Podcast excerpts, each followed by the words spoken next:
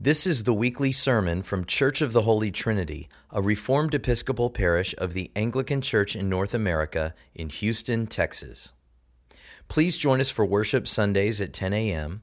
Visit us online at holytrinityrec.org. Find us on Facebook as Holy Trinity Houston and follow us on Twitter and Instagram as Holy Trinity REC. Enjoy the sermon. May the words of my mouth and the meditations of all our hearts be always acceptable in thy sight, O Lord, our strength and our Redeemer. Amen. You may be seated.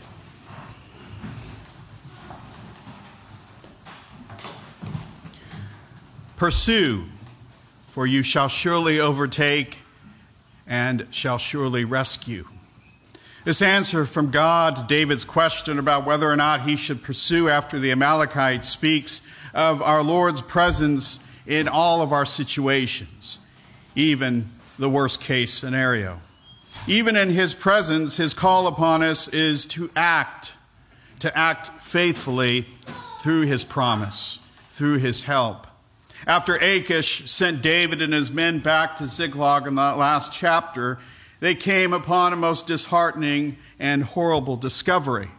Already taken aback and disheartened due to the king of Ziklag or Achish sending them home, at the end of a three day journey, they were hit with a harsh setback, their own town destroyed, and their wives and children and possessions gone. All seemed lost for David and his men. Often in the lives we live in Jesus Christ, it can seem at times as if all is lost, that the season we are enduring is unbearable. Lent every year teaches us anew how to respond to trying circumstances. This morning, let us look to the response of David to this situation through God and how we can apply such to our lives. First part of chapter 30, verses 1 through 15, speaks of David and his men encountering the devastation wrought by the Amalekites and their immediate response. With all the Philistine men of war and those of Judah gone to fight each other, their cities were left wide open to other tribes and nations, such as the Amalekites. This group of people are mentioned throughout this period of Israel's history, going back to the book of Judges. They frequently harassed and sought to subdue God's people through raids and attacks. Verse 4 provides the initial reply of David and his men. Then David and the people who were with him raised their voices and wept until they had no more strength to weep. The town they lived in for over a year was burned. As they sought to serve their Philistine master by going out with him to join the rest of the Philistines for war, their wives and their children were carried off as slaves and captives. Godly sorrow is a healthy reply to harsh events such things that made these men feel utter despair and complete helplessness. Their emotions echo what we read in our psalm today, especially in verse 1 With my voice I cry out to the Lord, with my voice I plead for mercy to the Lord. Their voices cried out to God. Next, in verse 6, we see this crying out carried to another level, though. And David was greatly distressed, for the people spoke of stoning him because all the people were bitter in soul, each of his own of his sons and daughters. But David strengthened himself in the Lord his God. From here, we see David responding in a godly manner. Instead of lashing out at those that wanted to kill him, he rather sought God and his help. Instead of running away in response, he sought God and his help.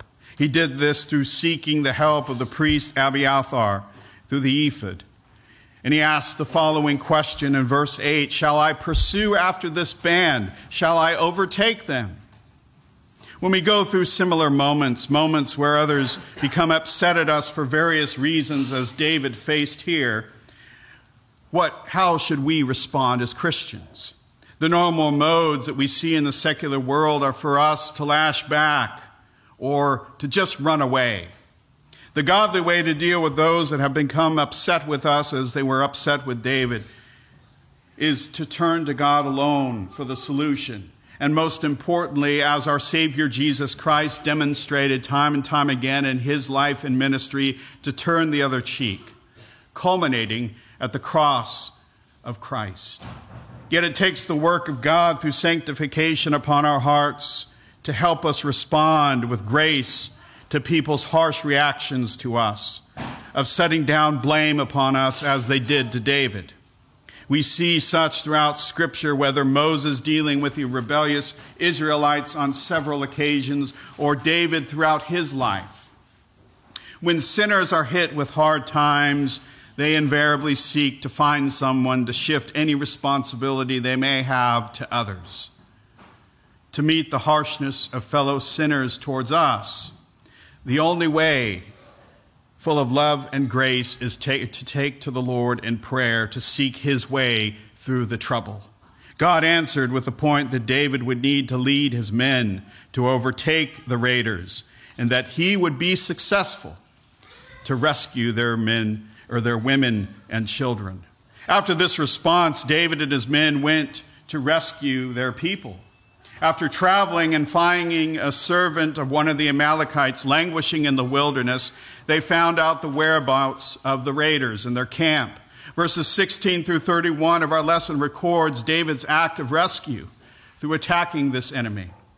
As they went, half of their men, 200 out of the 400, needed to stay behind to guard the, the baggage as they were too exhausted to continue.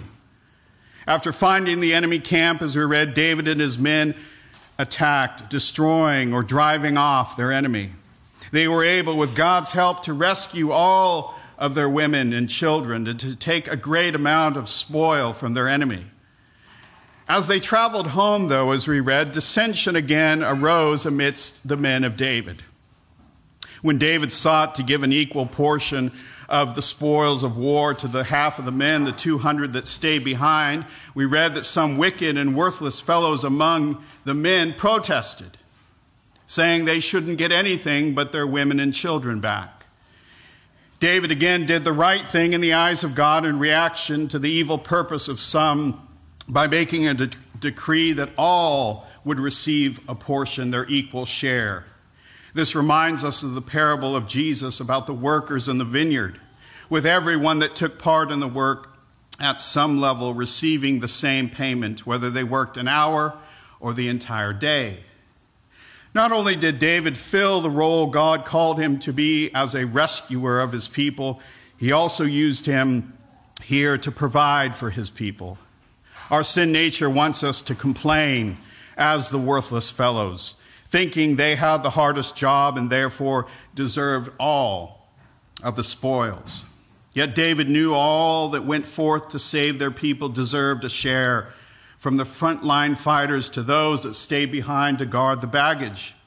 Both were equally important, both were needed. In our own history, an important battle occurred in the Civil War where Confederate soldiers from Texas went and invaded New Mexico and had a great victory at Glorieta Pass. But the one thing they neglected was to guard the baggage. And the Union troops during the battle destroyed and took all of their baggage, meaning the victory turned into defeat as the campaign was wrecked and they had to retreat. David saw the work of both groups equally important, worthy of reward. The same can be said in our lives of faith. Some of us are on the front lines, so to speak, while some of us are behind the scenes, making sure all continues to run well. We all need this work of one another in the church. Paul's analogy of the entire body working together is crucial to this point. Without the hands and the feet, the head cannot get anything done. We need one another in the body of Christ to treat one another with grace and mercy as Ephesians 4:16 reminds us, from whom the whole body, joined and held together by every joint with which it is equipped, when each part is working properly, makes the body grow so that it builds itself up in love.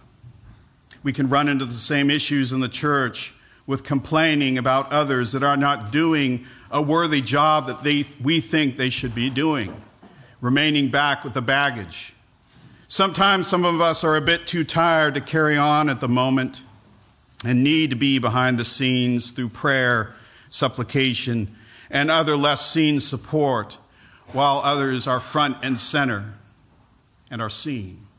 Both are needed, for we all have times where we are either too tired to keep up and need to stay with the baggage, or we have that energy to fight at the front. Our call as Christians is forbearance, patience, and love with one another, asking God's help to drive away slander, gossip, complaining, and all other things that seek to tear each other down.